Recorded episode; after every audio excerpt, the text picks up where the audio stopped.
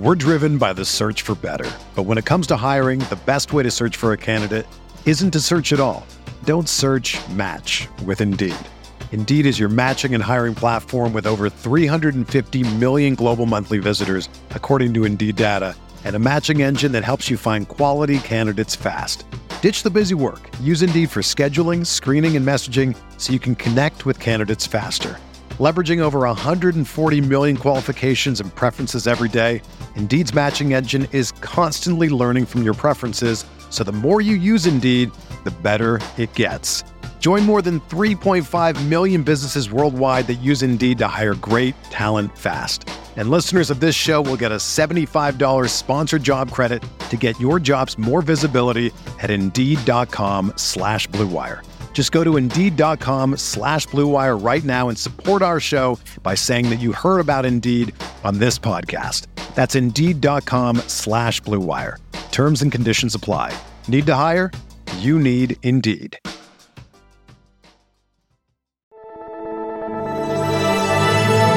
Blue Wire.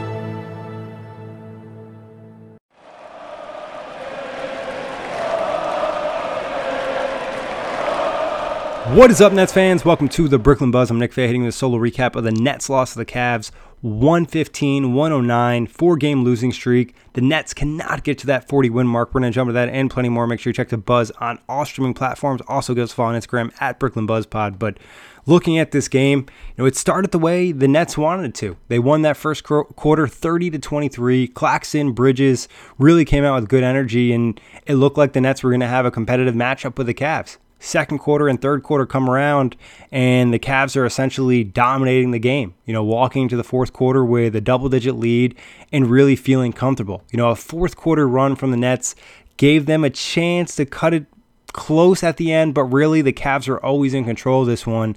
And a, a, big reason why was the offensive stagnation and the defensive issues. You know, in that first quarter, we saw them trap a lot of Cavs pick and rolls, and that led to some turnovers and some easy buckets in transition.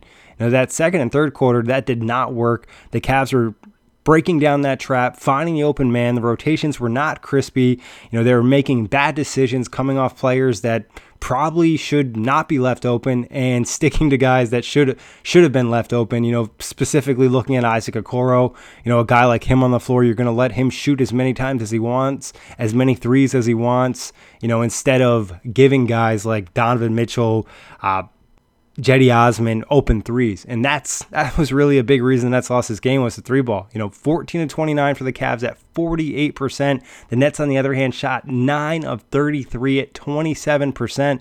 A lot of guys shot poorly from three. We're talking Mikal Bridges 0 of 8, Spencer Dinwiddie 1 of 5, Royce O'Neale 2 of 7.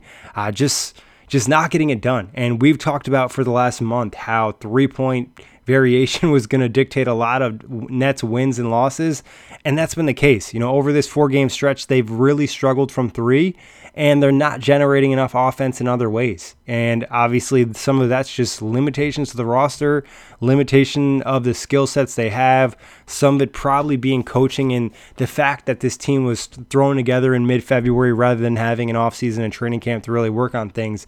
And in a night where the, the Nets even outscore the Cavs in the paint 54 to 44 it wasn't enough. You know, the Nets beat the Cavs in second chance points 19 to 10. Still wasn't enough. Fast break points 15 to 9 in favor of the Nets. And really, it ultimately came down to three point shooting. And that was a huge factor for the Cavs in this game and a big reason they won. And obviously, you know, having a star player like Donovan Mitchell and, you know, a good role player in Caris LeVert who got hot in this one is something the Nets don't necessarily have, or guys are not playing at that level currently. You know, you look at a lot of these matchups with teams around the same level as the Nets, it feels like those teams feel confident they can win on most nights against this team. You know, they understand what they need to do and how a double digit lead really feels good because of some of the offensive stagnations that this unit goes through. You know, you look, as I mentioned, that second quarter scored 25 points, that third quarter scored 23 points. You know, it's going to be tough to win games, especially when the other team is so hot from three. And again, this is a bigger issue than a one game thing. This is kind of now more of a, a, a constant theme, you know, given as I mentioned, the limitations of the roster, the limitations of the the current scheme for in season stuff, the Nets are just having a hard time and. Mikal Bridges has cooled off a little bit. I think the workload is starting to catch up to him. Looking at his game, finished with 18 points, 9 at 21 from the field, 0 of 8 from 3, 4 rebounds, 1 assist, 2 turnovers, minus 16. I think obviously the 0 of 8 from 3 really sticks out. It feels like he's been automatic from the corner from the Nets since he's joined this team. And tonight missed a ton of open looks, including some potential big shots in that fourth quarter that could have made the game even a little bit tighter. Like I mentioned, it kind of feels like the workload is catching up to Mikal because defensively, I thought he wasn't very good in this game. Obviously, Darius Garland, Donovan Mitchell, two guys very hard to stay in front of, but he also made some poor decisions, I thought, defensively in this one that just didn't ultimately help the team. And the Nets need him to be really good. You know, this is a team that doesn't have necessarily a superstar. Mikal is viewed as the Nets' best player, and you know, back to back not, I don't want to say bad games, but below average games for the standard he set in Brooklyn, it's going to be tough to win unless the other guys are really having huge nights. And no one on this team really had a huge night other than the centers. You know, I thought Nick Claxton and Day'Ron Sharpe were probably the Nets' two best players in this one. Day'Ron had arguably his best game as a pro finished plus 27 in 19 in tw- essentially 20 minutes, had 20 points, 8 of 12 from the field, 1 of 1 from 3, 3 of 4 from the free throw line, 11 rebounds, 9 offensive, 2 steals, 2 blocks. I mean, this was the best he's looked, you know, especially because this was against a good front court in Evan Mobley and Jarrett Allen, and you really saw Day'Ron Sharpe utilize his size and his strength and really created space on the boards and found ways to be impactful. And, you know, I think you could even argue he's found a better chemistry with Spencer Dinwiddie on the pick and roll than Nick Claxton has already. And obviously that's more to do with the chemistry between the players rather than, you know, skill sets. But Day'Ron, you know, made some strides in this game. Will it mean anything moving forward? We'll find out. You know, I think there'll be more opportunities for him to play over this final stretch of the season. Obviously, they did sign Moses Brown to a 10 day contract. Maybe that motivated Day'Ron Sharpe seeing, you know, Brown and Nerlens Noel brought in. Sharpe understanding that know, there's some pressure on him to be impactful this season and how it could, you know, help his progress as a pro. But really, uh, a lot of energy, effort, and I thought defensively was solid in this game. And I think over the course of the entire season, there has been many times where, you know, you could say Day'Ron had a solid defensive game. So props to him. Know, obviously, I haven't been the biggest Sharpe believer, but this goes a long way if he can put together, you know, a couple good games before the season ends. But uh, over to the starting center, Nick Claxton finished with 13 points, 6 of 10 from the field, 1 of 1 from the free throw line, 8 rebounds, 3 assists, 1 steal, 1 block, 2 turnovers. I thought Clax was really good. You know, he was minus 33, but that felt more like a component of the pieces he was on the floor with it just feels like the offense gets so disorganized and stagnant at times. Uh, a lot with the starters too, where there's just stretches where you know nothing is happening. It's dribble handoff from Clax to Cam Johnson who dribbles the ball, passes to Spencer Dinwiddie, dribbles some ball, ends up taking a shot, you know, late in the shot clock. You know, there's just no rhyme or reason to what they're doing offensively at times. And obviously I think that impacts a player like Claxton who's, you know, having his best attacks off advantages created by other players, be it the pick and roll, be it, you know, guys uh, winning one on ones off the dribble. And as I mentioned before, you know, his chemistry with Spencer Dinwiddie right now is still developing in a lot of those situations. And it feels like sometimes the struggle is. Dinwiddie and Clax, their best skills, I think, athletically, is their speed in comparison to their opponent. And they're both kind of rushing to get to the rim.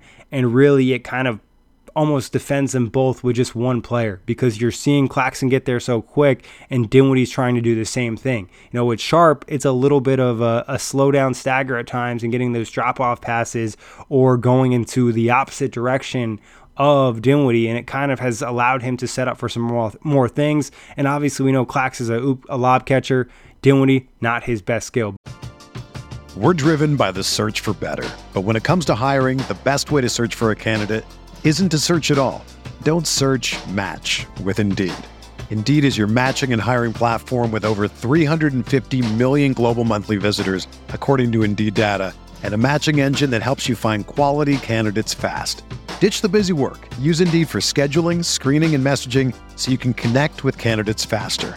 Leveraging over 140 million qualifications and preferences every day, Indeed's matching engine is constantly learning from your preferences, so the more you use Indeed, the better it gets.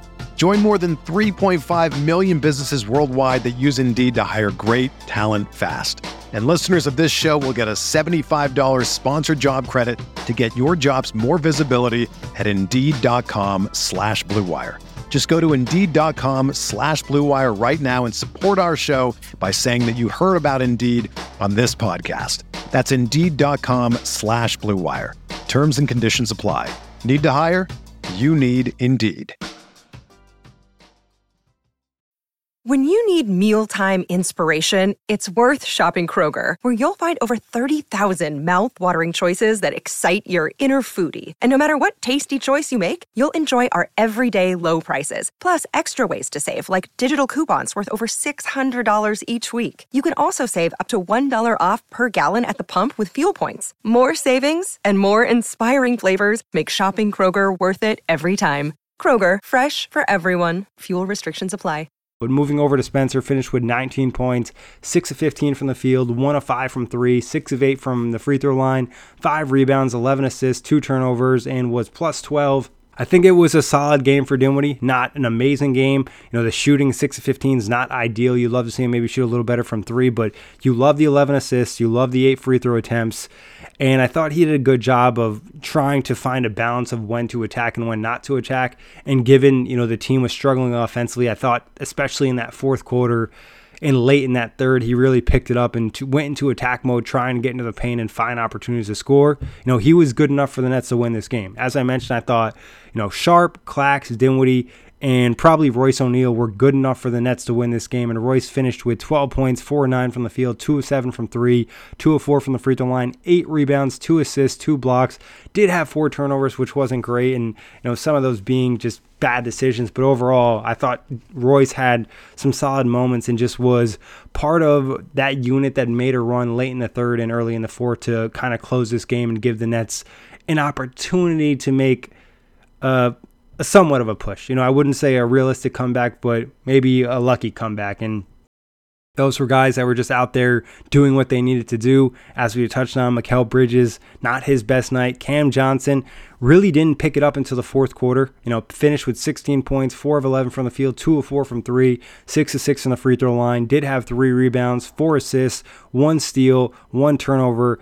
I think one thing I'd love to see from Cam Johnson is looking for him to attack smaller players. You know, the Cavs elected to put Darius Garland on him most of this game, and he wasn't really able to take advantage of that. Uh, I thought more in the fourth, he was just attacking a lot of closeouts and getting into the paint and trying to get to the rim or get to some of that those in between shots. Uh, Cam is definitely been all over the place over the course of the last two weeks. It felt like early on that we are going to see, you know, an offensive surge from him, not to the same level of Mikal Bridges, but maybe, you know, raising himself in terms of an offensive tier. It's kind of just been all over the place. It feels like maybe his confidence has taken a hit. He's been more hesitant. You know, I'd love to see him probably take more pull ups from two. Maybe that's something he's hearing from the Nets coaching staff, but given the way they've been so stagnant, you know, he's a guy that does have talent and maybe could be expanded into a, a, bigger role at times, but also some of that is him being more aggressive and taking care of those opportunities. Over to Joe Harris, played about 20 minutes in this game. Uh, six points, two of four from the field, two of four from three, four rebounds, two assists. Overall, you know, solid game from Joe. Not necessarily a huge impact either way, which you could probably say is a positive because it didn't feel like he was getting demolished defensively. I thought he had a couple good rotations and was okay on that end of the floor. But, you know, decent game for Joe Harris.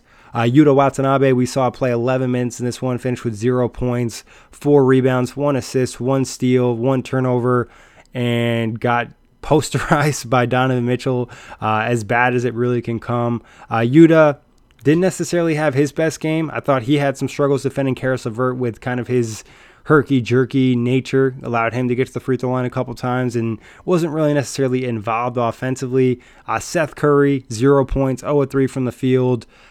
A lot of those were bad shots. I uh, did have one assist and defensively was not good in this one. Uh, Dorian Finney Smith played about 17 minutes, finished with five points, two of six from the field, one of three from three, two rebounds, and did have one steal. I think with Dorian Finney Smith, the offensive struggles are showcased more given the Nets as a team are struggling. You know, if they were playing better or this is, you know, the the KD and Kyrie Nets, Dorian Finney Smith not playing well offensively is not that big a deal. You know, you're not asking him to do much. He's probably sitting in the corner a lot more, not being involved in some of these actions, but instead, you know, it's more highlighted because of the overall struggle of the team and him being on the floor and making some bad decisions offensively with his passing and also obviously not being able to knock down shots. So uh, overall, just not a good game. You know, the team has not necessarily been playing good basketball. And I think this is not super surprising given the talent level. You know, they're at a talent level where they have good players, they have guys that can really shine on certain nights, but they also lack chemistry, they lack an off season, they lack a training camp. There's not much cohesion. There's a doesn't seem like there's perfectly defined roles offensively and what guys should be doing, and there's not just not enough going on at that end of the floor for them to be great. And especially with the lack of, like I mentioned, the talent and skill sets to have uh, a really functioning offense in 2023. They they lack the playmakers, they lack the creation. You know, they don't necessarily have those tough shot makers. They don't have a ton of rim pressure. And then I think you look at the defensive end of the floor is they have a ton of talent on that end of the floor, but there's no cohesion and there's not necessarily a scheme that they feel at this time is perfect. You know, over the course of the last three weeks, we've seen them play, you know, a variation of switching, drop coverage. Tonight we saw trapping, we saw zone. It's like they're not very sure in the communication decision making on that end of the floor. So a lot of the mental stuff defensively is holding this team back. And it also hurts is you're subbing some guys in off the bench that are just poor defenders. And if your your identity as a team is to be very good defensively, having some of these bad defenders come in the game who aren't lighting it up offensively, now you know you're having negative negative on both ends of the floor. So it's really just a lot of push and pull with this team. Uh, it's probably going to be frustrating, you know, throughout the rest of the season. We'll pr- most likely see some really nice wins, but also some more tough losses like this four game losing streak. And now the Nets match up with the Cavs again on Thursday. They're going to see the Heat this weekend on Saturday a lot of big games. You know, a lot of opportunities for the Nets to maintain their spot in the standings. Currently have a half game lead on the Heat, so that game on Saturday is going to be huge. The game Thursday against the Cavs is going to be huge. Given tonight's loss, now the Cavs are six games up on the Nets with about uh, anywhere from nine to ten games remaining for you know those teams, and that's it seems like a lock that they'll be at the very best a fifth seed, but most likely a sixth seed or in that play-in tournament. We'll see how it all kind of progresses. If guys can find a rhythm, get back on track, and just you know play competitive basketball for four quarters. Because right now we're seeing some good quarters where you know we saw a good first quarter, we saw a good fourth quarter, but we saw terrible second and third. And the Nets are a team that they just can't afford to have those terrible quarters. If they're going to have a below average quarter and lose by five or six, that's okay. But getting beat by double digits in back to back quarters, it's going to be tough for this team to win and beat another playoff team. But appreciate everybody listening. As always, you can find the buzz on all streaming platforms. And as I mentioned, give us a follow on Instagram at Brooklyn Buzz Pod. For the ones who work hard to ensure their crew can always go the extra mile, and the ones who get in early so everyone can go home on time there's Grainger, offering professional grade supplies backed by product experts so you can quickly and easily find what you need. Plus, you can count on access to a committed team ready to go the extra mile for you. Call, clickgrainger.com, or just stop by. Grainger, for the ones who get it done.